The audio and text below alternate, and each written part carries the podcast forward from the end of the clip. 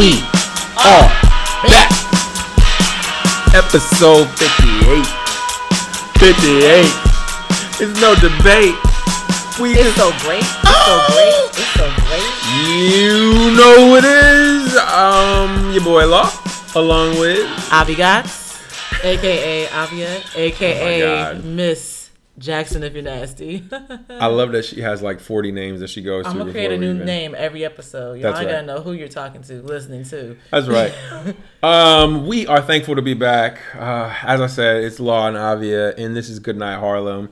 Uh, we're to start the show today with Hyper Good Nights, as we always do, and then transition to our main topic. We just both got back from vacation, so a big part of our main topic is going to be about the vacays. But uh, let's start with Hyper Good Nights. Hyper Good Nights are our way of talking about trending topics. We hype things we like, we good night things that we don't, and we hype night things that are a little in the middle.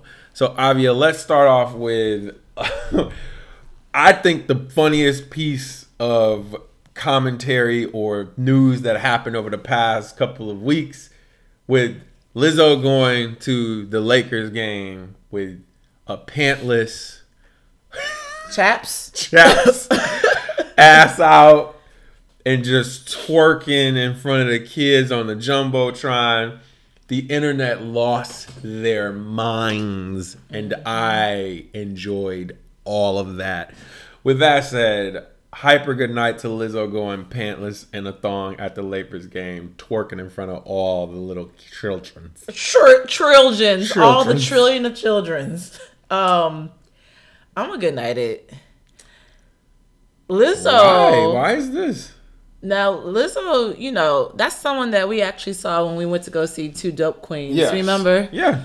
Uh, Law went, and I went to a live taping of Two Dope Queens HBO special, and Lizzo was actually there twerking and playing her flute. Yep. The girl is talented. I'm gonna give her that. I'm not gonna take that away from her. I don't have a problem with her twerking. I have a problem with her being pantsless at a game where there's kids. Like even on the jumbo screen, they had to like end it early when they had the camera on her and they saw her turn around and start twerking and they saw she didn't have any pants on. Really, they had to like cut out because it's a family event. Like there's kids at the game, and it has nothing to do with her size. It has nothing to do with anything but the fact that her butt was literally out. She actually said this on her on her response. She said, "I'm surrounded by love and I just want to spread spread that love and also spread these cheeks. And if you really don't like my ass, you can kiss it." Now look, I am so glad she has all the confidence in the world. I think that her being named the entertainer of the year, her being on every car commercial, her um, being in the Hustler movie, like this has really been her year. And I'm happy for her. But girl, there's a time and a place. I don't care if you're Rihanna, I don't care if you're Lizzo, I don't care if you're Lady Gaga. There is a time and there's a place. That was not the place to not have any pants on. So good night. Oh, God. I don't know how you come in negative with something that's this. That's not negative. Yes, it is. what? What? Okay. Is it I'm positive clearly- for I'm a child clear- to see her Wait a bare second. I'm cheeks? cl- well, let me get my rationale okay, out. I am hyping this. I'm very happy Sorry. for Lizzo with her ass out, twerking, doing the whole nine for several reasons. One, nobody ever says anything about, I don't know, a white girl or somebody who's a little smaller going to a college football or basketball game and being in the stands and then flashing their breast. Nobody says a word. That's unacceptable too. But nobody says a word. Nobody even blinks. So at the point that Lizzo did what she did, I'm like, wait, which is worse actually? I'm probably gonna go with the tits out. I'm like 100 percent sure that that's probably a lot, lot more taboo than having your butt shown. Because you can literally get away with having your butt shown on primetime television, but you can't get away with having boobs shown. Just saying. Also, I think she really does represent something that we need in America right now. Somebody that is fearless, that literally acts and acts off of positive energy and is not doing something to actually try to garner attention as much as people think she is, as much as she's just being herself. And if you don't like it, you don't have to like it. Check out and you can just, you know, fall back. But she's having a good time. And it has been a long time coming to whereas America has just allowed women, no matter their race, creed, size, etc., just do them and not worry about outside boundaries or what people think about you. I think it's beautiful. I think that's an inspiration for other little girls. That's my two cents. It's an inspiration for other little girls to show up to games without pants on or pants that have no fabric Sometimes it be on like the back. Sometimes and just, it be like that. I mean, I get what you're saying. She just should just worn pants. That's all I'm saying. You can still twerk. I don't care about you twerking. do what be you, Lizzo. Twerk. But do you really walk around all day, every day with chaps on? No, you don't. So it has nothing to do with the twerking. It's the fact that her butt was out. And I think people were making a big deal about it more than a college game because it's more televised. like it's an NBA game. I cannot. LeBron James was there. of course, people are going to be talking about it. All right, next up on our list. Um, again, you have to be living on the rock not to know that this took place. Eminem had some words for Nick Cannon on a track for Fat Joe. I mean, the fact that Eminem only addressed Nick Cannon kind of blows my mind. Like to spend, I, I, I just don't understand the idea behind it. Regardless, here's where we are. Nick Cannon released two diss tracks. Nick Cannon has friends that are battle rappers and etc. And he released two diss tracks. In doing so, the Twitter sphere blew up. Everybody wanted a piece of it. Eminem actually tweeted to respond to him instead of actually addressing him again more in bars. And I'm kind of conflicted about all of this. So the hyper good night here is hyper good night to Nick Cannon's Eminem diss. And it's hard for me to good night this at all, actually. Why? And Tell here's why. Here's why. One, Nick Cannon Oh. has been disrespected multiple times over by Eminem, specifically in regards to his relationship with Mariah Carey. While he was while while Nick Cannon was with Mariah Carey, married, uh, Eminem had said a bunch of things that you just do not say about a married man's wife. You just don't. And then to continue as if nobody's gonna say anything. Okay, okay. Nick made it very clear on his show that he beat the shit out of Eminem. That's what he said. He's like, I no no words. We can get in the ring. We can box if you want. We can do any of those things. Let's do that. Let's do it for the people. And he's like, I know you're not gonna accept this because you're too small. Like I know what you look like in real life. You're too small. You're a little dude. You'll get fucked up. And then he made it very clear, you don't really belong in our space. The our space being rap is something where if you're a white guy, you're a visitor. And I'm not here to say right or wrong in that, but that's Nick Cannon's point of view. So you're good you're, you're igniting it because you feel like Eminem has He's been, overly prodding disrespectful. way too much. So at a certain point, I mean, you're hyping his uh, Nick's response. well, I'm hyping Nick's response only because it's about goddamn time. Did you like it though? Did you like Did you like his diss tracks? No. Oh, you're like I just like the fact that he responded. Yeah. in a diss track. Because that's what you're supposed to do. I get it. I I'm I'm gonna good night it. you know what I'm good nighting? I'm good nighting multiple things. I'm good nighting M bringing up Nick Cannon in Fat Joe's song with Mary J. Blige. like why?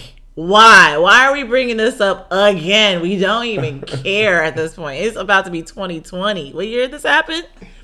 Two, I'm good nighting Nick Cannon. Nick Cannon, who sounded so tough in his diss track and made reference to him being like Pac. And I'm like, do not ever disrespect Pac Oh my ever God. again. Ever again. If I was your child, if I was one of your three kids, Nick Cannon, I would be embarrassed for you to be my dad at this point. And I'm sorry. If you're talking about Eminem as a visitor in this space, between Nick Cannon and Eminem, Nick, you're the visitor. You are the businessman. Remember that. You are not the rapper. Nick Cannon is not hard whatsoever. You know where Nick Cannon grew up?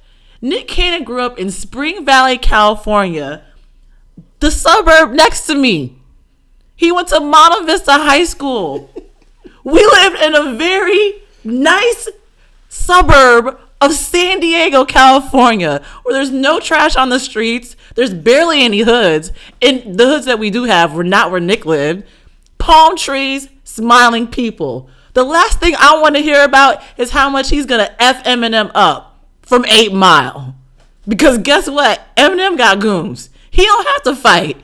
Nick, stick to wilding out. Good night. Woo, Charlie. Um, wow. I didn't expect that to go that far. I was. Nick Cannon's corny. He's he's a super cornball. Great why, businessman. why is he corny? Why is he corny? I think I think I feel a certain way towards him because I've seen him a couple times in real life before moving to New York, like in San Diego. Okay. And the way that he moves, the way that he's always moved has been I'm above everybody. Like it's almost like he forgot where he came from. And I know he donates and does good things and gives back and everything like that, but his whole aura is that I am the shit. It's kind of like the Love Don't Cost a Thing movie. Remember when remember when his character got cool all of a sudden? That's how he acts in real effing life. It is not a it is not a role. That is really him. Nobody cares about you, Nick Cannon. Tend to your kids. Oh God. well, tell Eminem to keep his. Yeah, and M M, you're a great rapper. I love the flow on on Fat Joe's song. Just talk about something else. Nobody cares about Mariah. Not even Nick. There, I, I- Next. wow. Next up on our list, if you guys don't know, again, if you're living under a rock, Michael Vick, former NFL quarterback, was put in a peculiar position. The league sources have come out and said, hey, we want to have you be one of the Pro Bowl captains.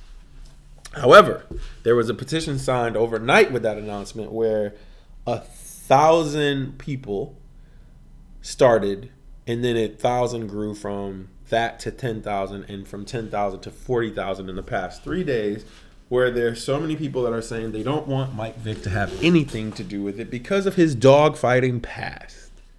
Avia, let's start with you. Hyper good night to the 400k people who signed the petition to keep Mike Vick out of receiving the 2020 Pro Bowl captain role. Good night. Good night to all of it. You know why? Why? Mike Michael Vick spent 18 more months in jail than George Zimmerman. And George Zimmerman killed a human being. Right. So at the point where you care more about dogs than you do human beings because you want to have all these signatures and, and, and make sure that this person doesn't succeed after they've redeemed themselves, I have a problem with that. Word. George Zimmerman has never redeemed himself. In fact, he's gotten into more trouble after the Trayvon Martin case than anything else. So, and you know, you know who signed these petitions. Come on, let's keep it real now. we all know the types of people that sign these petitions. They're the types that say all lives matter. They're the types that are like, but it's a dog, and you know, we know the types of people that sign these petitions. I don't care. Good night. Like you- you're worried about the wrong things. Get over it. Can I tell you? I can't stress how how much I love animals, right? Like I love I love animals, dogs right? too. But I'm also realistic and frankly, there are certain things about our culture that are hypersensitive when it comes down to animals and quote unquote animal ru- cruelty. Well, the reality of that is Mike Vick has served out time. He actually went to prison. Mike Vick has come back, gotten into the good graces of multiple people that are sitting at this desk. And when I think about taking everything that he had at the time away from him, like he was at his apex, and he lost out on the majority of money that he would have made, which was going to be like 125 125 million dollars. All that stuff got taken away from him. He gets put away. he did his time for this. I'm not saying that you need to get past it, but what I am saying is at the point that he did all this work and then you just want to fucking throw it away, not you, but people in general want to throw it away, I find it to be fucked up. And that to me tells me everything I need to know about people. I'm like, ooh. And you know, for anyone who's gonna say, Avia, you're saying get over it, but lives are lost. People have told me to get over slavery. So and I took it there. But I'm just kind of like, Whoa, I'm just kind of like, like what's important here? Like, like yes, what he did was wrong. I do not condone it, but like, I think there's just a vendetta out against him for life. Like, there's nothing that he can do for life because there's always going to be these types of people that will that will work so hard to make sure that he does not succeed. Bloop, bloop, bloop, bloop, bloop. All right. On a final note, some devastating news came down with our one of our younger artists by the name of Juice WRLD, Navia Phillison. Juice WRLD has passed away recently. Um, Juice WRLD, young rapper, everyone pretty much knows him from the track "Lucid Dreams." Fire. Um, fire. And just gained a lot of momentum. He started off as a SoundCloud rapper and just gained popularity. Um, basically what happened was he was flying into Chicago Midway's airport and the pilot caught wind of the fact that his entourage had guns on them, which is clearly not something you should be doing when you are flying. Yep. The pilot decided to reach out to the feds and Juice WRLD and his entourage caught wind of this. And so it's reported, we don't know this for sure, that Juice was seen swallowing several Percocet pills in what people believe was an attempt to hide them from the feds, who were actually waiting for their flight to land when he got to Chicago. When the flight landed, the feds found 70 pounds of marijuana in 41 vacuum sealed bags, six bottles of liquid prescription codeine cough syrup, three firearms, including two 9 millimeter pistols, and a 40 caliber pistol along with metal piercing bullets and a high capacity ammunition magazine. Juice WRLD got to the airport and ended up having a seizure.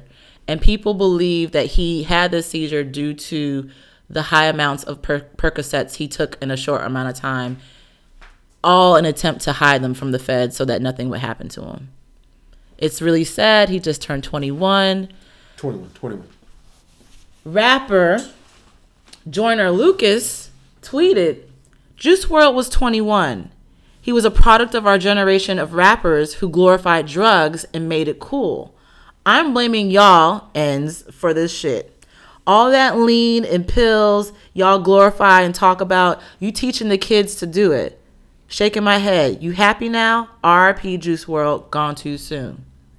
So hyper good night to Joyner Lucas basically blaming rappers of today for being the reason why people like Juice WRLD have died and other rappers have died from drug overdose. Okay, so can I just say this without being judged? Well, you're not gonna judge me, but I know other people are gonna judge me. So how do I do this without being completely? Say it and then clean it up. um, I wanna, I want a good night Joyner Lucas for this actually. And Joyner Lucas has always kind of been on the right side of a lot of stuff, but in this instance, uh, he's saying, you know, it is rap culture that has put this guy's death on display, and I disagree. I don't think rap culture is the reason why people made really, really trash decisions back in the 80s and 90s. I think we we don't all glorify one thing. It's not a monolith. He made a choice, a bad choice, which is sad, and ultimately led to his death. You cannot say that that's a hip hop thing as much as it was somebody making a bad choice. But we're in an age and an era now where somebody has to be blamed if something's happening. And I don't like it. Well, wouldn't you say that something like lean is a hip hop thing? Oh, oh, come on. Lean was around before hip hop. Lean will be around after hip hop. But when did is it, it become glorified? Is it glorified through? When hip-hop? was it publicly yes. but popularized? It, but no, but is it glorified through hip hop? Yes. But where I'm going with this is this is an individual responsibility. So I'm gonna good night Joyner Lucas for that. I'm gonna hype him. I think he's touching on something that we shouldn't ignore. Um, I'm not saying that anyone is responsible for the decisions that are made by anyone else, but I will say that if you make a song that goes Percocet, Molly Percocet, and it's banging in the clubs and the strip clubs and down the block, and you hear it everywhere, and you see the success the song is making, how much do we really care about drugs in the rap cu- culture? Like, these are the songs that are making money. Future's whole career is almost built off of him rapping about how many drugs he takes. I'm on that good cushion alcohol. Lil Wayne is to be blamed as well. And I've said this before. You have these rappers that brag and rap about doing these drugs that they talk about in such description that they take over and they're like literally like the verses of their songs and they're still alive. Do you know what that tells a younger rapper who's up and coming? That they're invincible. That I can do this too and be like you. Cause Future's still alive. Lil Wayne's still alive. How many seizures did Lil Wayne have? He's like a cat with nine lives.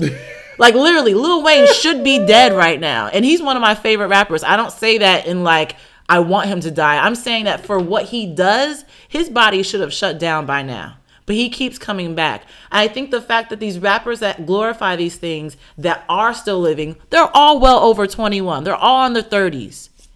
You have these 21 year olds that are dying. Mac Miller, Juice WRLD, Bow Wow even talked about how he was addicted to freaking lean, and he's not even a rapper. I mean, he's a rapper, but you know.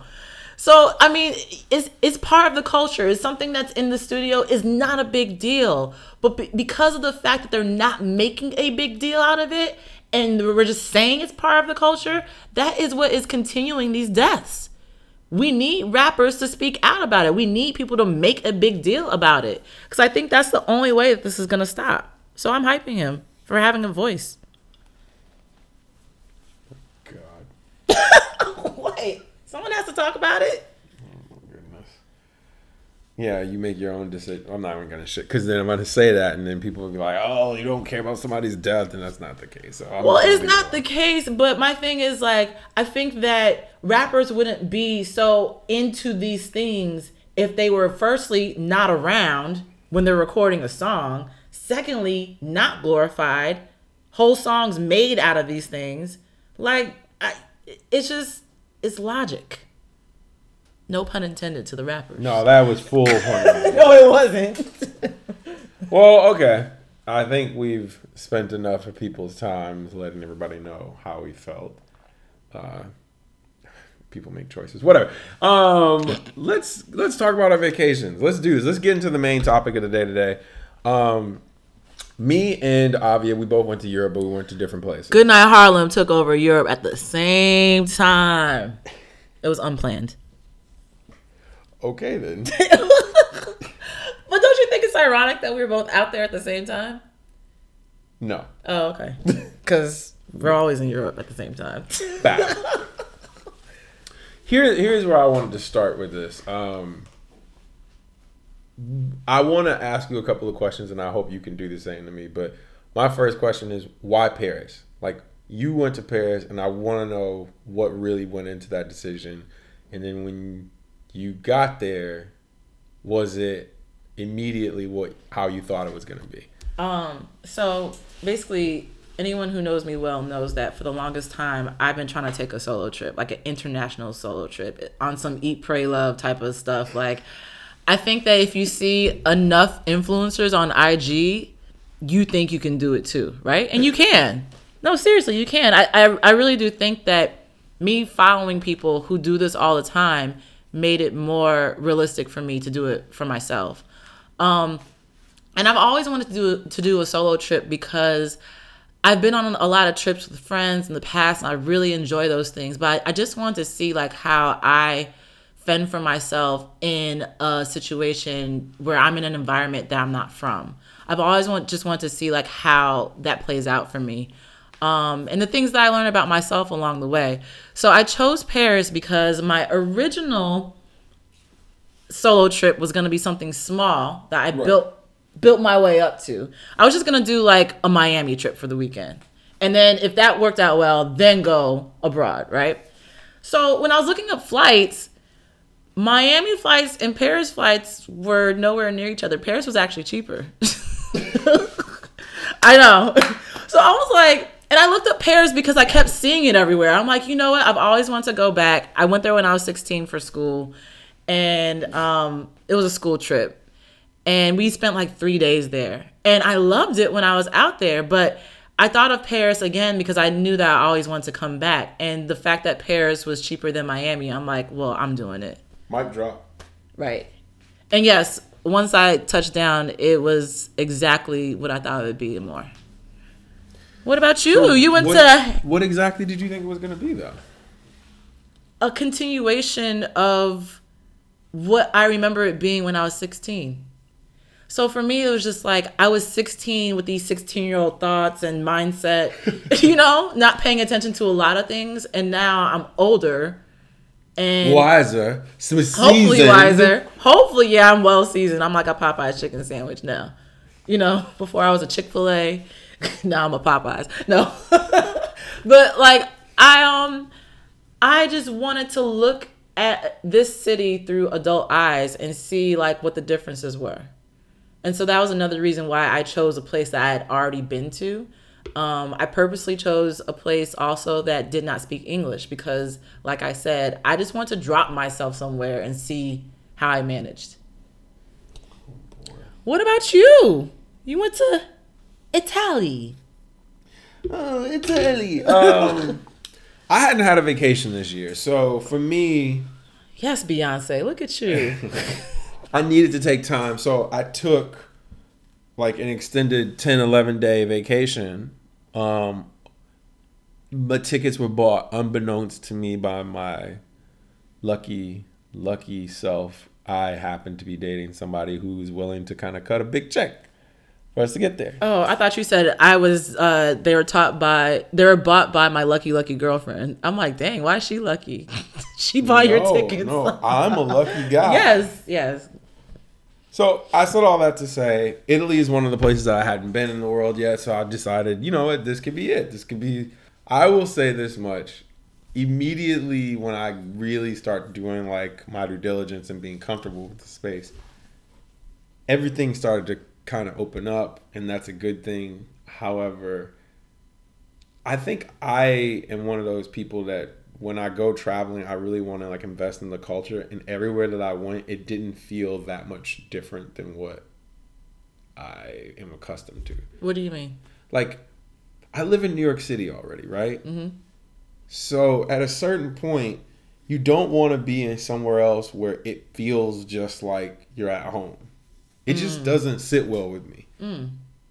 And I've been in several situations where that's exactly how I felt. How did it feel like New York City?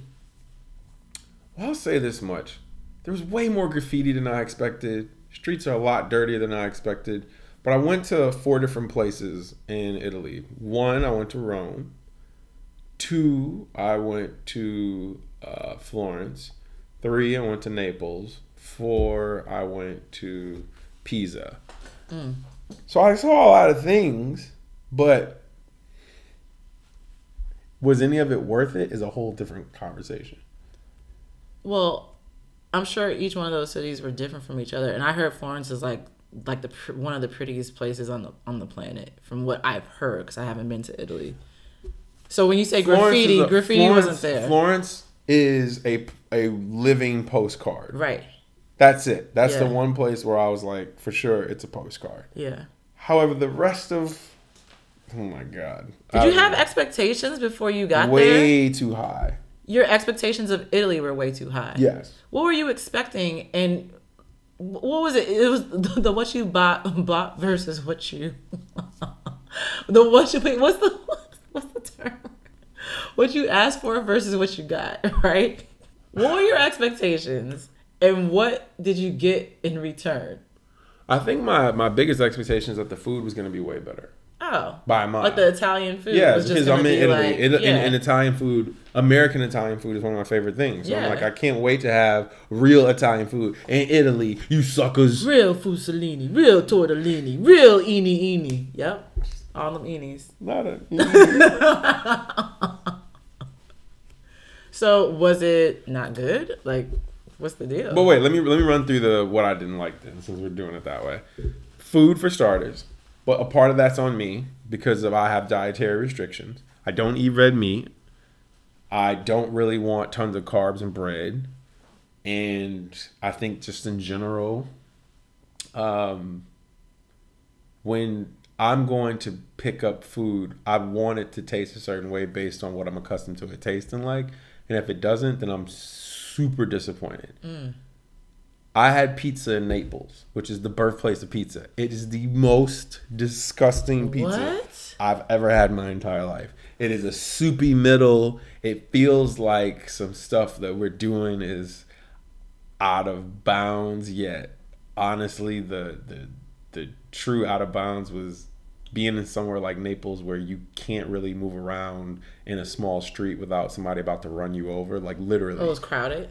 not just crowded but like they have side streets everywhere and on each side street you could potentially get ran over because a car just comes down there a moped oh, will come Oh, okay, right yeah. after that but the car is what you're normally worried about you're like okay i gotta look back every like two minutes because somebody could be coming around Because the the sidewalks are super narrow, right? oh yeah Yeah, like one person, one person can fit on the sidewalk at a time. That's right. Right. That's what I imagined. awful other than that um, i don't eat red meat. So if they have sandwiches there a lot of the sandwiches are one of three things. It's either deep fried chicken which i don't eat deep fried food. It is some form of ham or red meat. Not gonna eat that. Or uh we'll just give you like trash ass pasta So the food in general was just not good. Like everywhere you went. I don't remember having anything that I would go, "Hey, you need to try this." But was it because your expectations were already high? So, so it was a lot to build up to, like you know, a lot to prove to you, as opposed to someone just going to Italy and not not knowing or expecting anything. I will say if if you go there and you get recommendations from people, Mm-hmm. it is all subjective, as we all know. Of course. but that subjectivity leads you to a I don't want to say a bad spot, but it leads you to what these people deem great versus what your own sensibilities would take you. And nothing that I saw was to write home about. Nothing. I can go even further into this. Like when you think about the historical context of things, a lot of people are enamored when they go to somewhere like the Colosseum in Rome. They're mm. like, "Oh my God, this puts us back in time in history because we're somewhere right now in the planet where we're living in a time continuum almost. If you if you're seeing that sculpture, that big ass Colosseum, they were building that early, you know, and it took so many years, but then there's so many battles that took place in that. And now you get your opportunity to stand right there where all these things take place. So you're technically living in the future when that thing is still being built in the past. So people view things that way. Mm-hmm. Not me. You're like, oh, that's nice. Next, know. Oh, I'm like, oh, a lot of rocks. Oh. Did you do like a walking tour where someone was of- telling you the history? and You had to go from like place to place. No. Oh. I just walked. Oh, okay. So- Maybe if saw- you did a walking tour, that- you'd be more Saw impressed. at night. Saw it during the Was it lit up? Yeah, and I, I turned into like bro man from the fifth floor. I'm like, Martin, this ain't it, bruh. Dang, just underwhelming. Super underwhelming. Like underwhelming to a point where I'm like, I could be doing anything else. Anything else anywhere else, or any anything else in Italy? Anything else, anywhere else. I'm sorry to hear that. I was not expecting to hear that the trip was just A dud. Well. It. I wouldn't say it's a dud because you're in a new place you've never been to and you're away and you're getting this vacation, so you're getting this time away. I just didn't expect it to be this lackluster from what you're telling me. You can't tell me that it was 11 days of lacklustery. Well, I wouldn't say 11 days, but I would say it was at minimum 10 days of lackluster.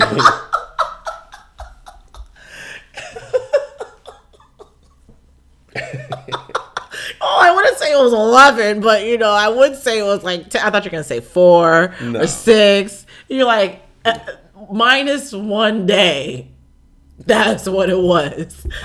let me all right. All right. Let me let me let me clear let me clear this up. Yeah, clear it up. Let me clear for it the up. people. All right. Because you're, you're making people not want to go to Italy now. I'm not trying to do. Actually, yes, I am. Yeah. So it's probably on a lot of people's bucket list. Me- they're probably me- listening to this, this like up. Hoping that they hear something that here's the good because I wanted to do this. I wanted to do the show the way that I was saying do it. Well, we talk about the good, we talk about the bad, we talk about things that are indifferent. But Well, you instead, off we with the bad. just we just. It's okay to start off with the bad because that means that we can build up to the good. You want to do that? Oh, it's fine. I'm just gonna go into everything all at once. I'm just gonna kind of throw it out there. Okay. The good is when you go to something like the Vatican and you see the scale of it, how big it is, and how much money has been thrown into it. You're like, oh my God, nothing can ever go wrong here because, all, honestly, with the Pope, there's always going to be money that's coming in. There's always going to be something that kind of helps them refurbish, rebuild, whatever. So then I'm like, I gotta see the Chick- Sixtine Chapel if this is the case. We see the Sixtine Chapel, and I'm Kanye's favorite. uh and I go in there, and it's, it's not a, as big a room as I thought it was, and you're not allowed to take a picture. You're just What? can only can look up.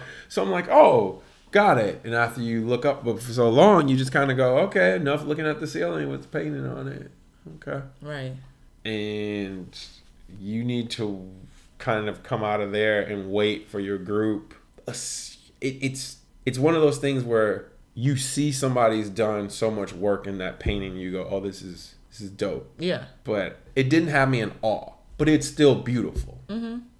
Florence, like I was saying though, Looks like a postcard. looks like a postcard. So there's beauty in that all over the place. Pisa, the Leaning Tower of Pisa. It's cool to see that in person. It was cool, but nothing else was there.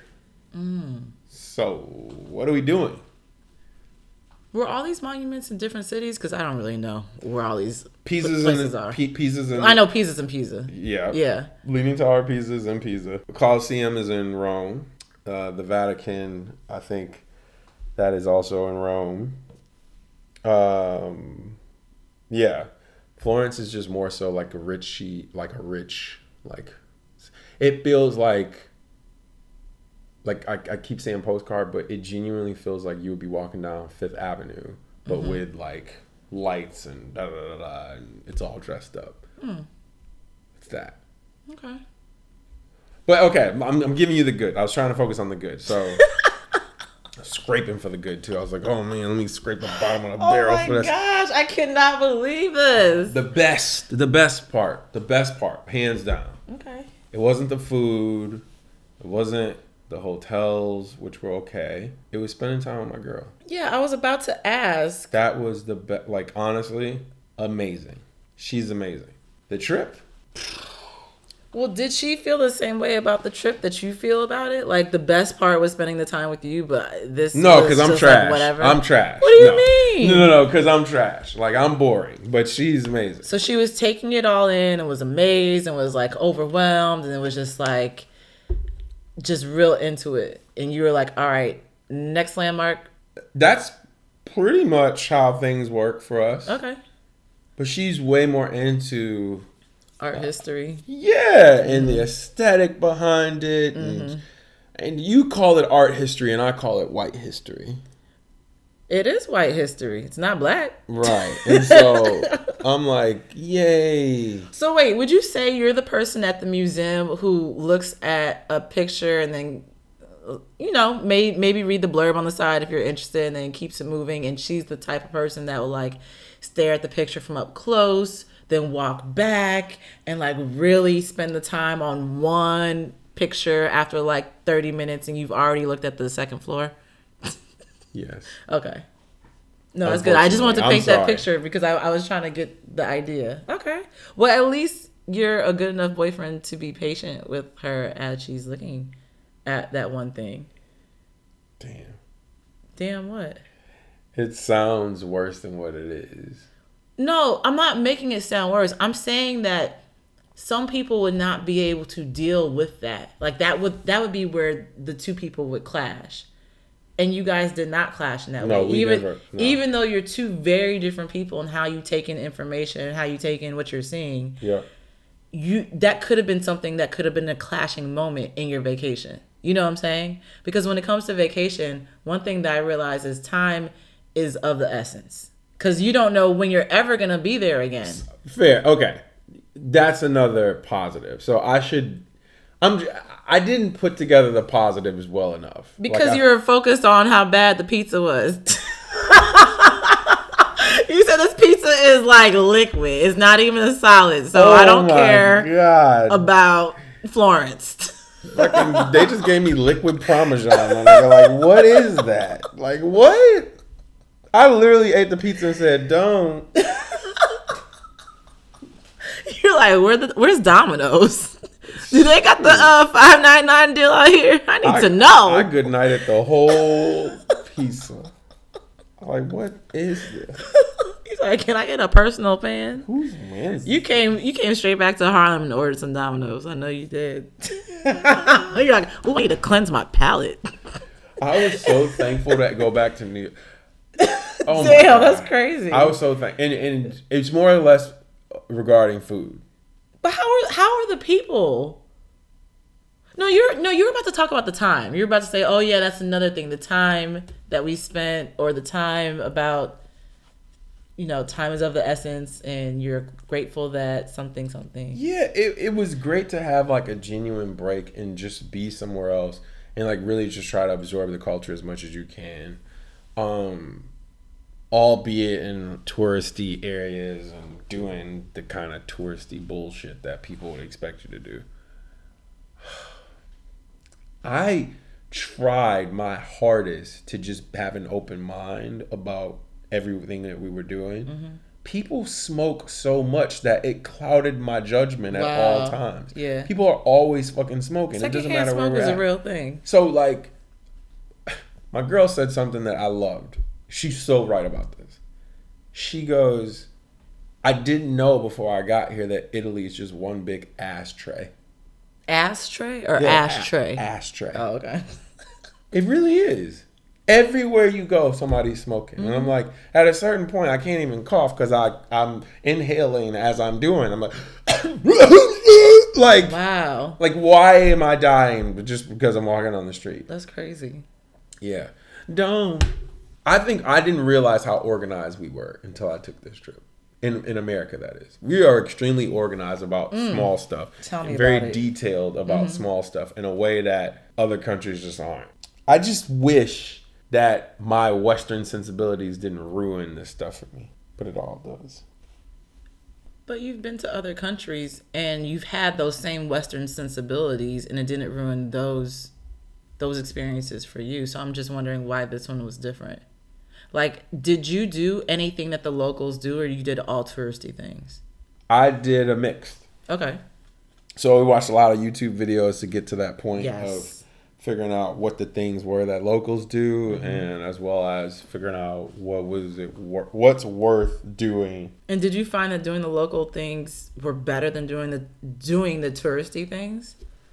No, no. So there's nothing about There's no redeeming Italy. qualities. there's nothing about Italy No. that you really care for. No, except for my girl. I mean, she's here. That's right. I've never, ever, ever heard someone go to Italy and not care for it. I think maybe if I drank, ate red meat, uh, maybe if Um, yeah. I could eat all the pasta everybody else was eating, Yeah. and it didn't do anything to me. Um, maybe if I didn't have issues with dairy, it'd be different. Like people love gelato, and I'm like, I can't really eat gelato. Damn.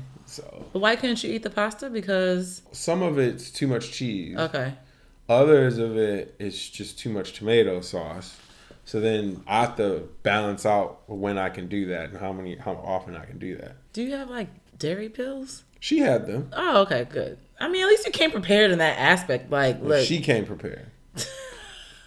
what would you do without her?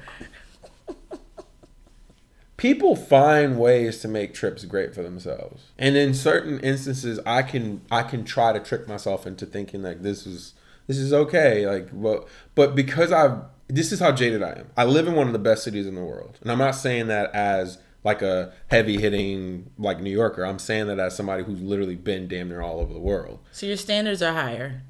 way too high. Right. And I've been spoiled by New York because we have options.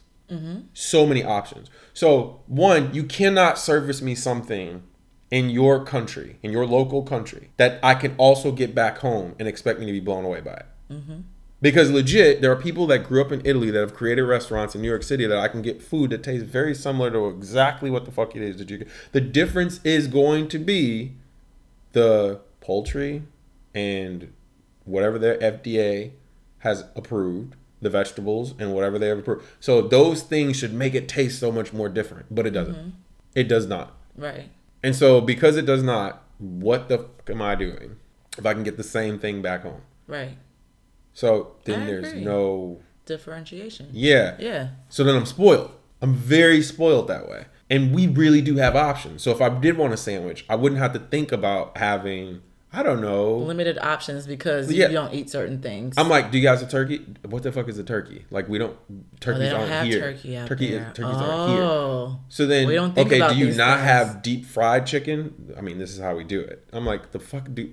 Okay, like I can go to a bodega right now and whatever the fuck I want, they'll have chicken, turkey, they'll have whatever the fuck I want, and I can just go point and then go put all these things on it, and I have it. I could not do that over there. It's like you better eat this vegetable sandwich. What the fuck am I gonna eat a vegetable? What? Lettuce and bread?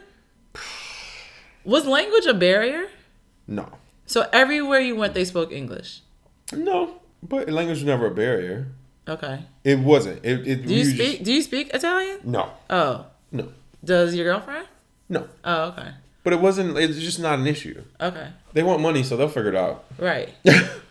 this. And were people friendly? Like, what was the yeah, nobody was not attitude of friendly. everyone? Yeah. Nobody was not friendly. It Right. just- it- there's nothing that I would be impressed about. That's just really how it boils down. Did you see any black Italians? Not, not for real. I, seen, I saw people that were from Africa, clearly that might have grew up there In Italy. Yeah. Wow. I don't know. I just thought there'd be some black people. There's black people everywhere, right? Shoot. So when we went to Portugal, when we went to Portugal is where I saw black people, a lot of them. And I was very happy with that. That makes sense. And what about you? Like, good, let's go to you because I feel like everything that I'm saying is super negative. Why do you know like it was gonna be like, this way? I was like expecting like you're you're like king of stories of adventures, and I thought that you were gonna get into some sort of trouble when you got out there or something. yeah, I did. I got in trouble in my mind. It's like, oh my god, this is purgatory. like. I wanted to exit my body and I right, couldn't. this is purgatory. Shoot me in the face. Shoot me in the face. well, I just want to make a disclaimer. I don't speak French, and my French. Voulez-vous say avec That's all I knew how to say. I knew how to say bonjour, croissant, merci. That's it. Cuisine, S'il vous plaît. rapport. rapport. The only that's French, French words word. I know really well are ballet words like relevé, plié, grand plié. Like because I did ballet for eight years. But when it comes to actually having a conversation, yeah, that's not gonna work. Um So I get to Paris, and mind you, I'm flying to Paris on Thanksgiving. So my Thanksgiving meal consisted of like roasted chicken from Delta, which was fine. It was actually flavorful. It was probably better than the food you had in Italy. But you know what's crazy is I had a layover in Milan, so we were actually in Italy at the same time, which is crazy to think.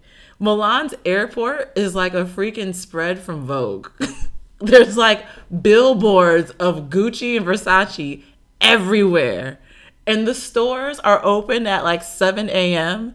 and they're ready to sell. Like, I'm talking like high end designer stores. They got the music blaring, the lights blasting. It feels like you're in a club. It's crazy. I got off at my flight and I was like, uh, I'm too sleep for all this. I can't. Super jet lagged. I was like, I just can't deal with this right now. It's 7 a.m. Why are these stores open? Who's buying leather loafers at 7 a.m.? I just don't know. Um, so I get to Paris and um, I decide I am going to take the train or public transportation from the airport to my hotel. I'm going to figure this out. I'm not going to call Uber. My whole plan was to not do touristy things. The only touristy thing, like I said, that I want to do was the Eiffel Tower. Um, I wanted to just see where the wind was going to take me on this trip, really. Because what I've come to realize is, and I realized this on this trip, touristy things don't actually make a trip. Like, honestly, when you think of Paris, you think of Eiffel Tower, you think of the Louvre, you think of Champs Elysees, and those things are all really amazing. I think, if anything, the Eiffel Tower should be the only thing that you should see out of all those things for sure, right? But if you don't go to those things, guess what? It's okay because you can go on Google and see those same pictures. you know what I'm saying? So for Why me, do you sound like me? No, you're no, jaded too. No, I'm not jaded. I'm not jaded. why no, this we was a, this jaded was a, this was a great revelation for me. No, Revelation, you're jaded revelation. now. Th- this is No, no, this was the revelation that I made. Not to be anti touristy things and anti landmarks. It was more pro. No, listen. It was more pro authentic experiences. yeah. So for me, it's not authentic in a natural case for me to wake up and I need to see this and I need to see this and I need to see this. Because you're, you're literally just gonna, I'm, I'm like you. I'm gonna see it. I'm gonna be like, okay, next. No, for real. I passed by Notre Dame on a bus and I was like, that's the progress? Okay, I'm so glad I didn't make it like a trip of like going to see Notre Dame because like really that's it. The bees are okay. Great. Why you are in my mind? That is so. No, that's me. how I am. I'm I'm that person in the museum that's gonna look at something, be like, okay, I like this, I like this. Cool, that's great. Maybe read the blurb if it's not too long, and then keep it moving. I, I really kind of wish I could be that person that's like looking at a painting for 30 minutes. Cause I wonder what are these people thinking and what are they digesting that I'm just too shallow to understand. You know, like I really do feel like it's a different level craft- of comprehension. it is the craftsmanship Looking at something without words and really taking it, the feeling in and all that stuff, right? So, what I realized on this trip was that there were things that I wanted to do for sure, but I was gonna leave room for anything to happen, right? Yep. So, like you, I looked at so many YouTube videos before I got there, and I just wanted to make sure. I think for trips, you just want to make sure you're you're prepared. You want to make sure that you don't miss something because, like I said, you never know when you're gonna come back, if ever. I know. Well, you You know you're you know now that you're never going back. Yeah. I know it's easy to say that, but if you like the place that you're in and you know you want to come back, you don't know when that's going to happen. So it's almost like the thing that I worried about traveling solo was this pressure of me wanting to do all these things and then none of it happening or none of it working out the way that I had an expectation of it. So just like you had an expectation of Italy and how the food was going to be and how the sights were going to be and how you were going to feel while you were there, I had the same expectation for my first solo trip. I'm like, this better be amazing. I better go out and just do some wild and crazy things. Like, I had such high expectations of myself that if that did not happen, I was going to be disappointed. I already knew. Like, I was literally setting myself up for mental failure. Like, really. So I get to Paris. I figure out how to get there. There's a train you have to take to get to the subway system or the metro system out Yeah. there. The train that you take is equivalent to like the um, air train? No, New Jersey Transit Okay. or like the Metro North. Yeah. Right. So I take that train, then I transfer to the the the two subway or metro trains. I keep saying subway, but in Paris is the metro. Metro trains to my hotel. My hotel, it was this boutique hotel. I did so much research on hotels before I went out there. I think I spent like a week like looking up reviews, reading everything, like and it had to be in a certain budget for me because I didn't want to like blow everything on a hotel that I wasn't going to be in all day, right? But I still wanted a nice place to lay my head down. So I considered a hostel. I actually did. And then once I realized I couldn't find like a single room in a hostel, like for one person, like I would have to be sharing with somebody else. I'm like, that's a no for me. Because yeah, I want to save money, but I don't want to have to be worried about if my roommate is gonna be taking my stuff or like having sex in their twin size bed. Like I don't want to worry about that, right? I don't know what hostels look like. It's just I just knew it wasn't for me. So I got this hotel. This hotel was in the ninth arrondissement, which is honestly one of the coolest neighborhoods in Paris, I think. It was down the street from Moulin Rouge, like literally down the street. On that same strip of Moulin Rouge was nothing but sex toy shops Yeah. next to each other, all right next to each other. They had the sexodrome, two story shop where things go down, and they had they had everything, right? But then they had like restaurants, bars, Listen, everything. that- that's where you got to cop shit at. And don't even worry about the tear for the tax. True, but I went into a couple of those stores and they're a little bit pricey. So I'm like, if I need anything for real, for real, I'm just gonna order online because Amazon got me. I got pride. I got Prime for this. So ain't, ain't nobody got time for this. I'm like, I'm not spending this much on this thing that I can get on Amazon. For real, for real. And I'm not gonna get it from here just to say, oh, I got this toy from Paris. Like, come on now. It doesn't even matter. I'm not spending euros on this goddamn. No, because at the end of the day, the euro was uh one a, a dollar and eleven cents in USD, right? So I'm spending more here anyway. It's not too much more, but I'm spending more. So I'm like, I don't need to get this here, you know. So I get to my hotel when they're checking me in. Lady, super nice. She's like, we're giving you like one of the biggest rooms. Just got renovated. It has its own terrace. And when I say terrace, this is literally like a patio, like a garden patio with a table and chairs. I was the only person that had access to this. And all the windows to the building kind of like looked down in this area. So I didn't have privacy, but you know, this was my spot.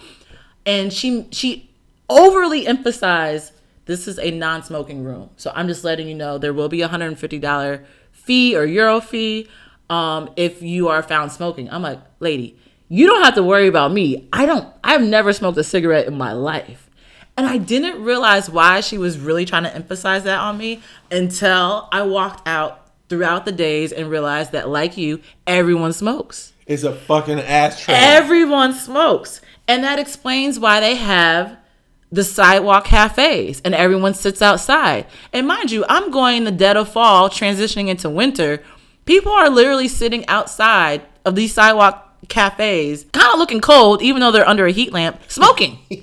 like, that's how much smoking has taken over their life. Like, it's like, I don't care if it's cold, I just need this cigarette. Like, right. And so I'm thinking, you know, Parisians just really just like to people watch and everything like that. No, they like to smoke and they can't smoke in the restaurant. So by by default, they have to be outside. So yeah, they are people watching by default. But they're really out there to smoke. That very first day, um, I went to the Sacre Coeur. I can't, I can't, I can't speak French, y'all. Anyways, I went to the huge cathedral on top of the hill. And if you've been to Paris, you know what I'm talking about. You know who's good at this? My girl. Great. She I wish she was here. No, seriously, she would. She'd be like, "Girl, I, I, I'll help." Like she legit can like break down the words and like do this stuff. I'm like, Yeah, the French language to me is harder Me, than English. I don't care what anyone says. bitches? Yeah, yeah. And so I went there. Um, they had an area that was surrounded that surrounded the the cathedral Uh, or the church, I should say, and everyone had locks that they had locks. It's almost like the bridge that has all the locks on it. They had locks on the fence, a whole bunch of locks on the fence. So I bought one and I wrote like obvious obvious first solo trip on the back and put it back there. So now when I go back, I want to see if it's still there. Went to the church, went inside. Now, mind you, I'm the type of person where, yeah, I could look up in the ceilings and see all the great paintings and stained glass and be like, oh, that's cool. I've been in Notre Dame before. Like I said, I went to Paris when I was 16. We did all the touristy stuff you could ever think of, packed into three days. So I didn't feel a need to repeat any of that stuff. I went inside this church, y'all, and after walking around it, I sat at one of the pews and I got emotional. Yes, like tears were running down my face. And I was like, this is so weird. I don't do this. Like, this is not me. Like, I'm not a religious person. I feel like I'm a little bit more spiritual, but I just felt very overwhelmed. And I don't know if it's because I couldn't believe that I was like actually doing what I had set out to do of like going to this place by myself and like really making it happen. I just couldn't believe that it was actually happening. I don't know what was going on within me, but I just felt really connected to my environment. And I thought that that was super cool. So I walk out. You had an eat, pray, love moment. I really did. I really did. You and I did Julia Roberts. I and listen, I barely ate on this trip. I have to tell you, every single day, I will wake up and get like five croissants and eat all of those for breakfast. And then I would be walking around so much that I would not eat lunch Shit. and I would eat and I would eat dinner. So I would literally have like one and a half meals a day. And I'm talking about when I'm walking around each day, like 17,000 to 25 steps a day. I'm not even lying. So that night, um, I went to uh, Galerie Lafayette, which is this huge um, department store in Paris, and they had a, a ice skating rink on top of the roof and like great views of uh, the Eiffel Tower. And it was just so cool. It was just really, really cool. It was Black Friday. Everybody was shopping. The crazy thing is, is me walking around the store. If a salesperson was talking to me, I didn't know because I didn't understand French. So this whole trip, I almost felt like I was deaf. Like seriously, I felt like if I was a deaf person, this is how it would be. Only I could hear sounds, but I, I have no realization that anyone is addressing me or talking to me. So by the time they actually get my attention, I'm like, huh? And then they're speaking French, and I'm like, uh, uh, je parle anglais. Because I looked it up, and that's just basically me saying I speak English. Like, don't even try me with the French. Like, Listen with that bullshit. right, right. So um, I did a lot of walking around. I ended up at this restaurant. I had steak, I had pommes frites, fries. Um, it was pretty good. Got back to my hotel. I'm like, you know what? I'm going to the club. And so I was like, I need to have this wild night. I need to like put myself out there. Like I was really pep talking myself. I'm like, look, I'm tired as hell. I'm jet lagged as I don't know what. I don't know what time my body thinks it is, but I'm about to act like it's not that time and just go out and see what happens. Yeah. So I go out. There's this little lounge, Hawaiian lounge, like Hawaiian themed lounge next to my hotel called Dirty Dick. I oh literally go there this. because it's called Dirty Dick. I'm like, I want to see what this is about. Girl, where was you at? Dirty Dick. But it's literally just a lounge. Like there's nothing crazy about it or anything. It's cute. It's nice. There's a lot of people in there. But as I was drinking my drink, I was like, I don't feel like I'm gonna socialize with anyone here because everyone's in their own cliques and groups. Like they came here with their people. And I can't speak their language anyway, so I'm not even gonna try and interrupt. So then I'm like, well, maybe I can hit up this other club. I looked up this club online before I even got to Paris car- called uh, Bizarre, and it's in the 10th arrondissement. And I took an Uber out there, and I got there, and I'm like, okay, I've never been to a club by myself, which is Oh, wow. real. I've never gone to a club by myself, like literally not knowing anyone there. Like I've gone to parties on my own, and I knew people that are there, but I never set out to go to a club by myself. I've done that so many times. I think that's cool. That's my jam. It's super cool though. I I need to get more comfortable in doing that because I could tell that I was really uncomfortable while I was there. So I get a drink. I'm trying to loosen up. Me and the bartender are talking, and she speaks English. And so then she asks my name. I'm like Avia, and she's like, "My name's Aria." So her name's A R I A. And so um, she makes me like this really strong margarita that didn't taste like a margarita. And um, I'm drinking, I'm, you know, taking in the music. They're playing nothing but American music, clearly, and a little bit of Afro beats. And so I'm like on the dance floor, and like guys are looking at me, but they're not approaching me. So I'm just like, whatever. Like, I don't know who you are. I can't speak your language anyway. So really, what could happen? So I hear English being spoken, right? So I immediately turn get hyped, around. you? Oh, I got hype. When you go to a country where everyone's not speaking your language and you hear your language, it's it's the radar. You're like, where, where, where, where, where? So I turn around. These two black girls are speaking English. I was like, "Are you guys speaking English?" Because I was super excited. They're like, "Yeah." I was like, "Oh my gosh!" and so we're all God. laughing because it's not like a question you would normally hear, right? And so um, we all start talking. I find out they're both from New York and they're there on a trip, just the two of them. And they're like, cool. They used to work with each other and stuff like that. Both uh, attorneys. And they're leaving like a day before I leave or whatever. And so we like hang out the whole time for the rest of the party. The club closes at 5. By the time it hit 5 a.m., we had met this guy and he was Parisian, but he spoke English, black, and he was a dancer. Like he was like we were all dancing in a group at that point, and it was just like a good time. So I had made plans to go with them to like the African in African part of Paris the next day. And so the next day I sleep in by accident because my body doesn't know what time it is. Someone knocks on my door and it's the housekeeping staff and they're like, "Oh, we're here to clean your room." I was like, "No, I'm good. You're you're good." Like I'm just trying to get ready to go cuz I'm late. And so um then like I'm putting like these flexi rods in my hair to try and curl my hair and someone knocks on my door again. I'm like, "I just told the girl I was good." I open the door and there's this Idris Elba looking guy at my door and I'm just like, whoa, okay. I Whoa, my oh God. my god, I wasn't prepared for that, right? I'm looking crazy, and he was just like, "Oh, I just want to know if uh, did you need any more towels or you know I can't do his accent, but he had a deep voice and he had a nice little accent, and I was like, "No, I'm good. You know, I'm real like low key. Like I just used a towel yesterday. I don't really need another one." He was like, "Oh, I like you." He was like, "You're low maintenance, huh?" And I'm like, "Yeah, pretty much." He's like, "Oh, okay, I like you," and I'm like, "I like you too." Shoot, no. And so, so he leaves. I meet up with the girls. We go to this area like, uh, and it pretty much looks like the Bronx of Paris. Ooh. Yeah.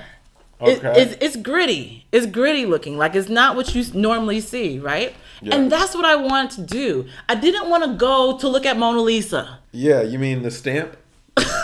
You mean the crowd of people in front of that tiny little picture? Yeah, the stamp. Right, exactly. That's what the fuck that is. Right. I didn't want to waste my time spending hours in a museum and not knowing what I was looking at. Nor did I want to look at European art and like men with claws. Like I just wasn't into that. We could see that anytime, anywhere. To me, European history and culture is so embedded into us as Americans that I don't need to go to another country to see more of it. When I went to the Getty Museum in LA, I was thoroughly disappointed because I didn't realize that's all it was. I'm like, that's it? I don't want to see this mess. I'm good. I can see this at any museum. It's all the same to me. Just like people think all black people look alike, I think all this stuff almost looks alike after a while, right? It's just repetitive. Yeah, it's a lot of the same style. And I'm just like, all right, that's great. This does nothing for my advancement as a human being. To culture you. Nothing. No, that's So that's why we purposely set out to go to the African part of Paris. But the African part of Paris had many cultures, right? Um, and now as soon as you get off the train in this at this stop, there's a whole bunch of Serbian looking guys just standing there looking like they're up to no good. Like literally just standing there. So you know like the guys on 137 that just stand on the corner and they're clearly drug dealers? I'm not gonna say they're clearly drug Okay, dealers. well, allegedly, probably. right, right, right, Sorry, because I'm calling them out. If they're listening, they may come for me. So there's there's there's guys that stand on the corners, and you know that they're street dudes, and they have different agendas. Let's just say. So as soon as I get off the train, I'm like, oh, this is sus. This is super sus. I'm gonna be like a white person and be like, ooh, this is a little sketchy. little sketch. right, it's a little sketch. Just tad bit So, you know, the whole time I had my fanny pack and everything like that, I was good. I was like hands free. I'm like, ain't nothing gonna happen to me. So I'm actually like just a little bit more hyper aware out here than I would be in New York because I heard about pickpocketers. And in New York, I'm sure it happens, but it's not like the thing, right? I don't think maybe because I'm not a tourist here, I don't think that that's like the thing that people are worried about. I think they're more worried about being shot or something.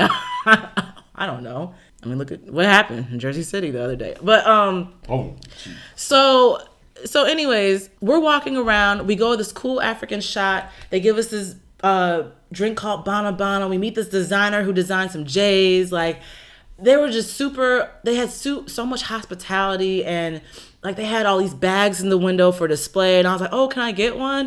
And they're like, oh, well, they're not for sale. But they ended up giving me one anyway we're walking down the street and there's a slight change in scenery like you can tell that the houses aren't as newer in this area um, but everything still looks really nice We go into a beauty supply store, right? Okay. And one of the girls is looking, NECA, she's looking for like oils and stuff. She's like, I'm sure that they have better oils out here because they're like pure. And we're looking at stuff.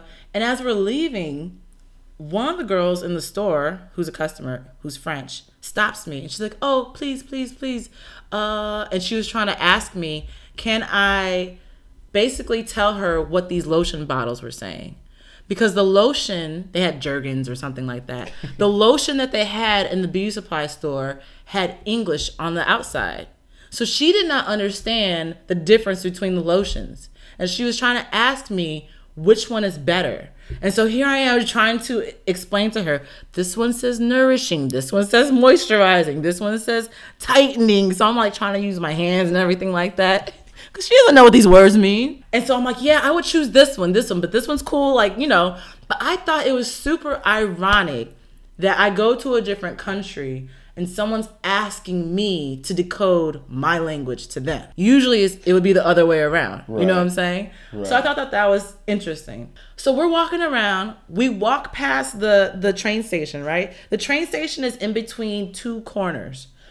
To walk past it, it probably takes like seven seconds. So we're walking past the Serbian guys again. When we're walking past them, there's a horde of people coming down the stairs from the train that just got off the train that are like going in all their different directions. Got it. So we get a little separated before we get to the corner. Once we get to the corner, NECA, one of the girls, is like, "Someone took my phone." Jeez. Like literally, it was up five seconds, right? Someone took her phone, and she's like, "But I got it back," and we're like, "Girl, what?" Wait, it's been five seconds. How did this all happen in five seconds? So she basically says that someone must have taken her phone because a guy tapped her on the shoulder who was African and gave her her phone back and then starts yelling at this guy. And so one of the Serbian looking guys must have pickpocketed her and then the African guy snatched it from him and gave it back to her. And I'm like, yo, humanity is real. Like, for real, like you don't expect that. You don't expect that in New York. You wouldn't expect that in Paris. Like you wouldn't expect that to happen for yeah. someone to give you your iPhone 11 back. Yeah. Like, come on. And so I'm like, yo, these pickpocketers must pickpocket how many phones in an hour? Because that was five seconds, and they got her phone. And if it wasn't for that man, she would have never gotten it back. Her trip would have ended at that point. You know what I'm saying? Like, you just feel so lost without your phone. So after that, we went to this restaurant. We're chopping it up for hours. I feel like the whole conversation feels like red table talk. it's amazing though, because it's just like girls just hanging out and relating, and you know, we're in a different place, and it just feels new, you know. That's so, beautiful. That's a beautiful thing. It is. And that day was my birthday too. So that's another reason why I went to Paris too. I failed to mention. I went for my birthday. This is my birthday gift to myself returning this milestone year. And so um, that day was my birthday. I was trying to figure out my plans for like if I'm gonna go to a party. Like I was like, I gotta do it up. Like I don't even know where to go, what to do. I had plans, but they fell through. We ended up going to the same club we met at the night before because the bartender had told me that the crowd was different, the music was better, it was just a whole different feel. When we got there, we realized she was right. Mm, okay. So we get we get there. There's way more black people this time, like way more black people. Hip hop, like it's crowded, it's packed. The line was out the door. As soon as I got there, they were already in the front of the line. We get there, we had a blast. Like we had a blast. Like the guy that we met the night before ended up coming back that same night too. We didn't know that he was gonna come back. We just saw him there. And I think I gave up my WhatsApp to a lot of people who I'm not gonna respond to. so I get back to my hotel at 7 a.m. because like we went to McDonald's afterwards, and then by the time I got back, it was like 7 7:30 a.m. I'm tired. I don't even know how I'm gonna make it the next day because I should be waking up at this time. And me and Idris get into a conversation because Idris is at the desk at this point. So we get into this conversation. I'm telling him about my birthday. I was like, I had so much fun at this club. I don't really know where to go out here. He's like, I can take you somewhere. Oh, I can take you somewhere uh, tonight, meaning Sunday. And I was like, okay, cool. Yeah, that's fine. So I go to sleep, wake up. Honestly, by the time I wake up and get ready, by the time I'm leaving the hotel, it's like 2 p.m. So I start my day super late. I ended up doing that bus tour. I get to see like Champs Elysees and Eiffel Tower and all that stuff. And it was super rainy and cold and just like it was just kind of miserable weather. Yep. Same. Um, same Z's. What in Italy it was bad weather? Oh, yeah. You know what happened to you don't know what happened in Venice? Oh, it overflowed. Yes. Okay. But wait, was it raining when you were out there? Yeah. Okay, so like in Paris, if you look at the weather on the daily, it'll say rain every day, but it literally like sprinkles and drizzles and then stops. It's almost like you're in a tropical environment. Like it's weird. No, we got some New York shit happening. Oh wow. Well, I shouldn't even say tropical because you get storms out there and then they stop. But um, so yeah, it was super cold. Went to the Eiffel Tower. Eiffel Tower, honestly, is one of those places where I suggest anyone who goes to Paris goes because it looks way better than what you see on TV, on Google. Like, it's actually one of those monuments that I've been to where I was actually impressed. Like, I actually was close up to it and I was like, this looks better than anything I've ever seen from the internet. Like, literally. Now, if you go see the Mona Lisa, it won't. It will completely underwhelm you. So I'm just letting you know. It's as big as a food stamp. Right, exactly. So anyone who's going to Paris, go to the Eiffel Tower at night. It lights up, um, and every hour on the hour, it lights up, and it does like this whole glittery, sparkly show for like five minutes. So um, that's when I was over there. The people who took my picture in front of the Eiffel Tower were from New York. The girl who joined my Uber pool on my way to the club, she was Asian. She gets into the Uber. She's like, "Hi," and I'm like, "Oh, she's not from here." So I end up asking her, I'm like, "Where are you from?" She's like, "Oh, I'm from Brooklyn." I'm like, every single person that I met that spoke English was from New York. And I know you were saying when you go to a different place, you want to feel different, but I feel like Paris is like the the NYC of Europe, I would say, right? So a lot of people say they're very similar, but because I'm in this place where nobody understands me and I understand no one, it almost felt welcoming and inviting and just like comforting to meet people that were from New York. Cuz I was around people who I didn't understand all day. So that was that. Um so that night we went on this date. me and Idris. Oh, it was a date. I I mean he paid for it. It's a date. Hey. Right? Hey. I'm calling it a date.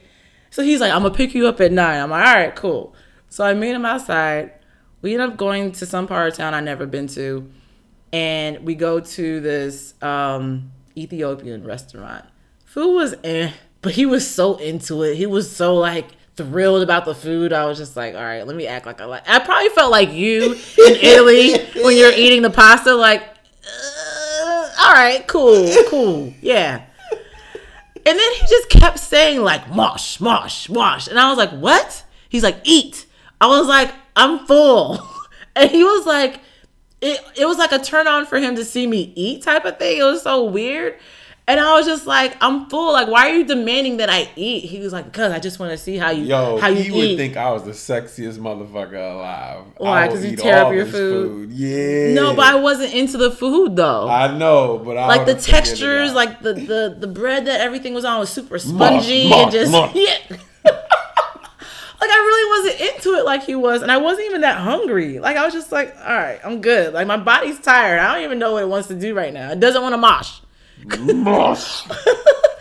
So after that, we went walking along the canal. And anyone I tell this story to, they're like, oh my gosh, this is such a romantic Paris story. Like, this is straight out of a movie. And we're talking about like bad parts of town. I'm like, yeah, we're the hoods in Paris. Like, I'm that person that's trying to be there. Like, I, I, I want to go where the locals are. I don't need to go to these uppity places. Like, I want to see the sides of Paris that you are not going to find in a textbook. Like, I want to see that. And he was just like, well, I mean, this place is kind of, you know, questionable, like where we are right now. He was like, hey, after we cross cross this bridge, there's gonna be drug dealers on this other side. I'm like, what? He's like, yeah. And so we get we go across the bridge. There's a whole bunch of people just kind of like loitering. He starts talking to them, chopping it up with them. Very friendly. We keep it moving. And after about like two minutes, this guy comes up to us. And I'm like, is he trying to get money? Da, da, da. And so eventually he realizes that I speak English and that the person I'm on the date with speaks French. So when he's telling us his story, it's a mixture of French and English, right? So I'm trying to like pick out the keywords I can to put it all together. and he's telling us how like um he used to live in Amsterdam and he met this woman and black guy. He looked like he was around my age, right? He met this woman and um, they ended up like getting married and having two kids. And then she wanted to move to Paris. And because they both they both spoke French, they decided to move. And after that, things just kind of hit the fan. Shit just hit the fan. And they broke up. And after they broke up, she would not let him see their kids. And their kids are young.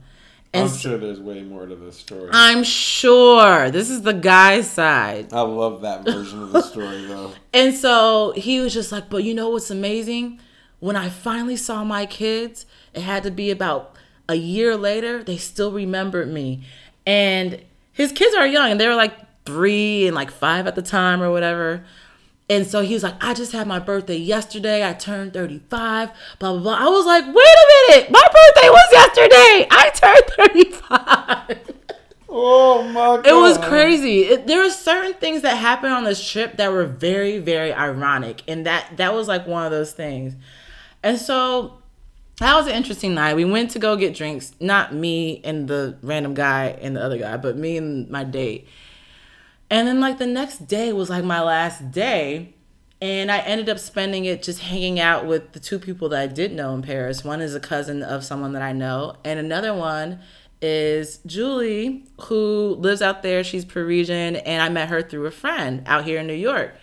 And we hadn't seen each other in like a couple years, but we always keep in contact through Instagram. And we sat for lunch and we had all these conversations about relationships and just everything and colorism and like the thing about Paris is any black person you see, if you if you do see one, they're usually going to be African. But I'm so used to being African American.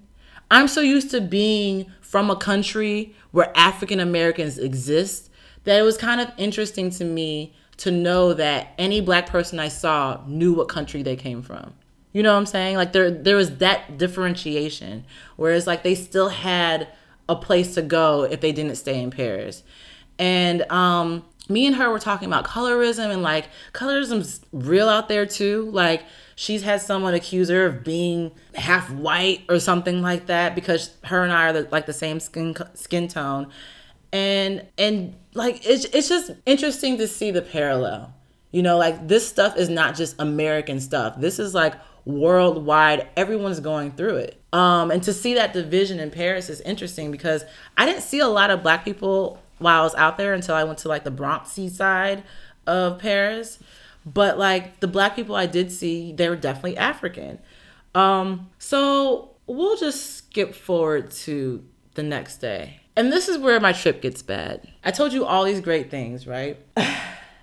so basically, my flight was set to leave in the afternoon and um i get to the airport check out my hotel get to the airport i take a uber now i take a uber because i feel like it's going to be faster based off of what google's telling me and it ended up not being faster. It ended up taking 30 minutes longer than it should have. Um, so it ended up taking an hour to get to the airport. We had to go all throughout the city streets in order to get outside the city, in order to get on the freeway to go to the airport, because both airports in Paris are completely out the way. Um, by the time I get to Air France, where I need to check my bag, they look at my flight and they're like, oh, you're about to miss your flight. And I'm like, okay, well, is there any way that I cannot miss it? And mind you, there's language barriers. So I have to talk to them like they don't know English and use simple words. Um, and they do know English, but not, you know, you know, simple words basically. And she's like, No, we've already taken the baggage in for this flight, and you have to check this bag. You can't have these as, as carry ons rules. That's one thing. So I was like, well, what am I supposed to do? I'm like, I'm like, this can't be happening. Like, I can't be stuck here right now. The ticket that I bought was non refundable and non changeable. Mm. So there's a line to talk to the ticket people at Air France. I get in the line. The line probably has like four people in it. Mm. How long does it take for me to get up to the front? I'm going to go with uh, 30 minutes. Almost 20 minutes. Mm. There was no sense of urgency with these ticket people typing on their little computers whatsoever. Mind you, and this is how we're talking about like how things are organized in, in America compared to there or in Europe. If I was in America and I'm about to miss my flight, they are doing what it takes to accommodate me to make sure I don't miss it. So if I'm in security check and my flight's about to board, they are asking who is on this flight at this They're- time. they're- Y'all can cut the line, boom, right? But I'm here at the ticketing place. Like I haven't even made it to security. And I'm like, this is why the girl said I'm about to miss my flight. Because there's no sense of urgency. By the time I get up to the front, yeah, I am gonna miss my flight. That's wild. I am gonna miss it. that is wild. And so I'm literally standing there upset. Panic attack almost. Panic attack, but I can't do anything. I feel like I'm in a straitjacket. Right. I'm like, I can't believe this, and I can't talk because they don't really understand me. I'm just like, oh my gosh. So I finally get to the front. I'm like, please tell me something good. Because I got my ticket from a third party website, it wasn't Air France's responsibility to look into changes. If I were to get another flight that day, do you know how much it would have cost me? I'm gonna go. my voice is cracking. I'm gonna go with 300 euros. 2,000 euros to Oh leave that my day. God. To, for me to buy another ticket to leave that day, doesn't matter when, just to leave that day will cost 2,000 euros. So that's probably what 2,500 out here. I um, I almost fainted. I literally almost died. Like literally almost died. They were like, "You're gonna have to call wherever place where you got the ticket from." So I call the place, and um, they say, "Well, we can't exchange anything because of your ticket. You have to buy a whole new ticket." I had to buy a whole new ticket to leave, and the ticket, the cheapest ticket they could find, was leaving the next morning from a different airport. How much was that? It was a lot. It wasn't two thousand, but it was, Was a it lot. 500? Yeah, it was around that. Holy. It was around shit. that. And 500 is more than I spent for my original ticket. 500 is what I would be spending for my one way back to America. One way back to America. I literally asked them, are there any round trip tickets that are cheaper? Because those are usually che- cheaper.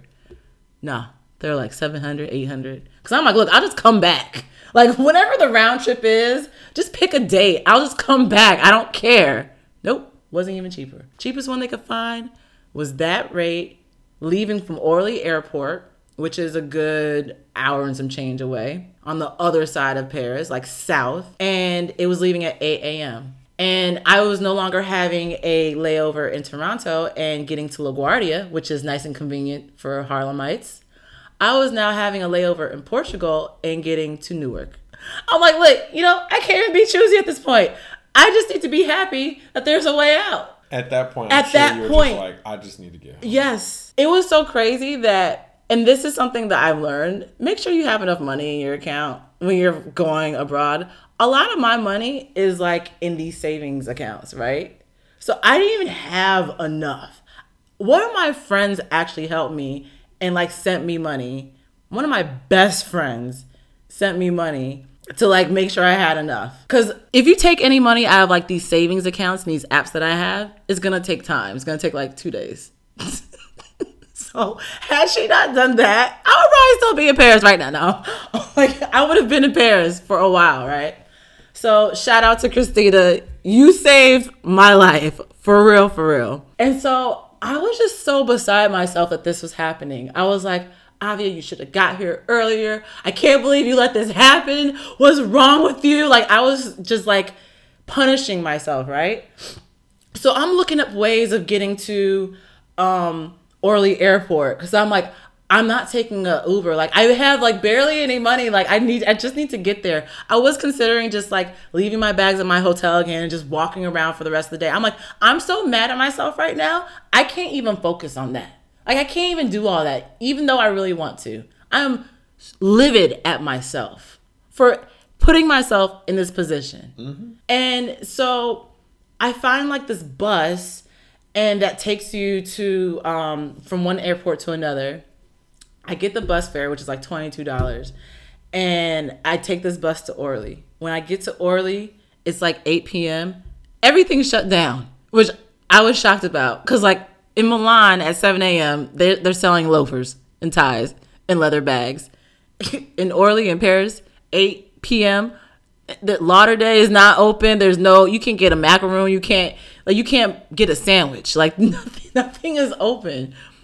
So I actually find a spot that's open. I eat something, and then I find I like I parked myself where these chairs were, like behind this bathroom. The bathroom in that airport is amazing. It's the best airport bathroom I've ever seen in my life. It is pristine. It is like pretty. Everyone gets their own room to do number one or number two in. Like that was probably the best part of my whole airport experience.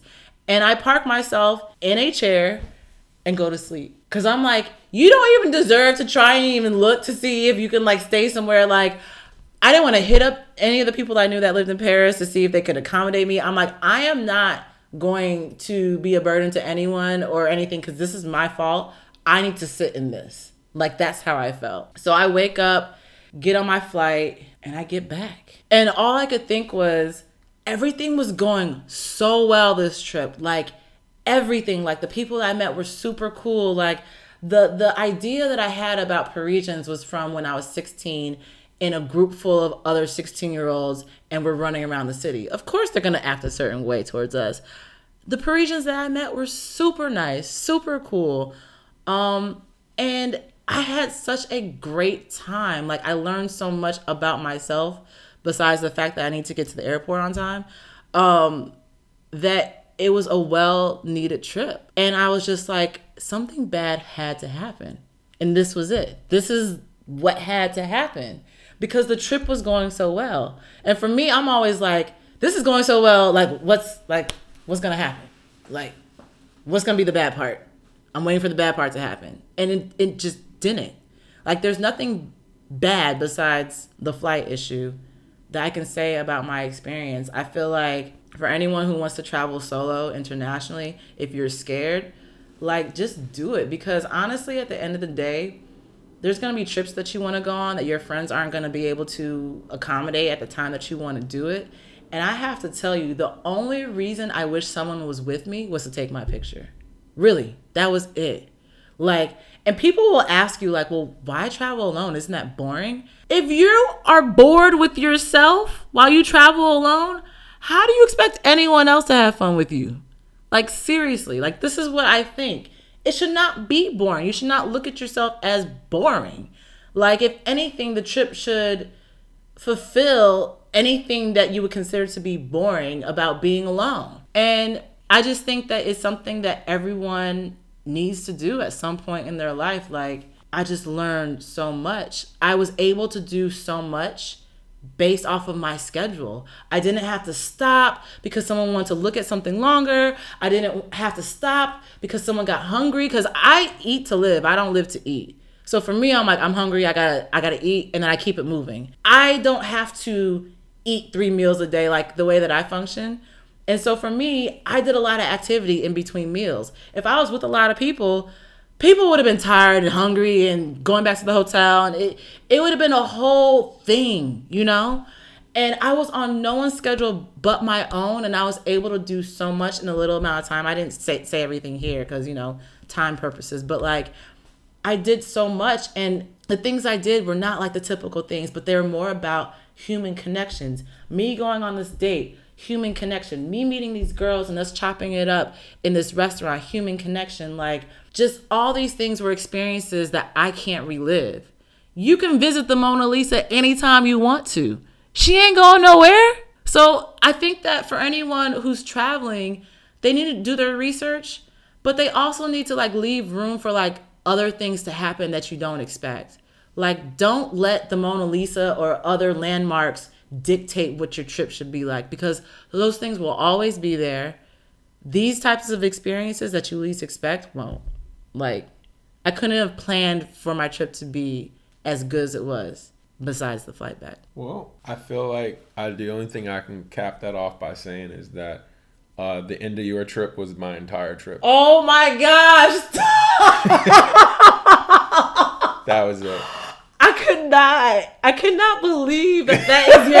I really was not expecting. You know how we hyper good nights and we are shocked by someone's response. Yeah. I am like literally 100 percent shocked that this was your takeaway from the 11 days of like being away from everything. Like. Yeah. Wow. I only had one real good takeaway, and that was my spending time amazing. with. Yeah. That's it. Building up your relationship abroad. Nah, I could have did that here though. 11 day staycation. Yeah, I could have did it here. I could have did it anywhere. Where's the next trip? I don't know, but It's not in Europe.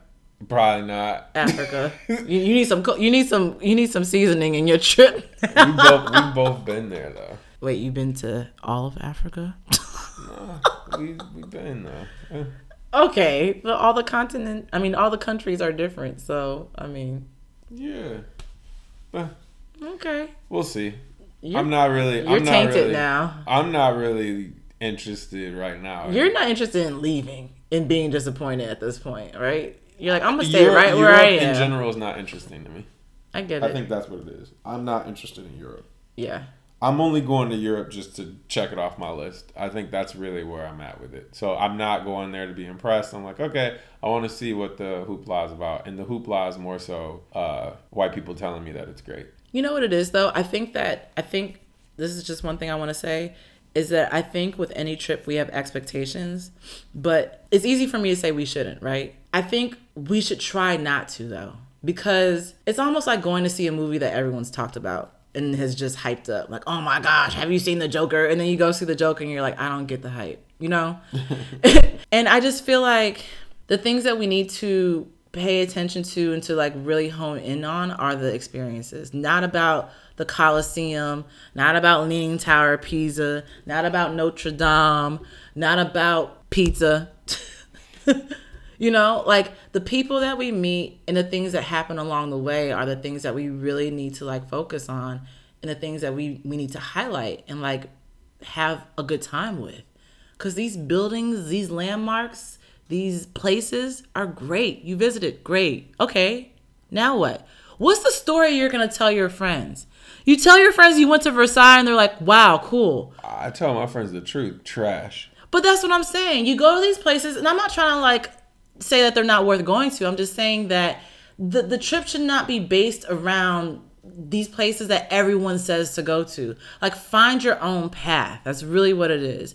You have to find your own path and make your own fun. And that's what I felt like I did in Paris. And I feel like had I been in a group, I would have had fun in a different way, but I would not have been forced to talk to people, engage, interact, and like make the connections that I did with the people that are already out there. Well, just like that. End of the episode. Catch us on Google Play, SoundCloud, Instagram, the Twitter, tweets. at Good All Night. Buenos noches. Au revoir.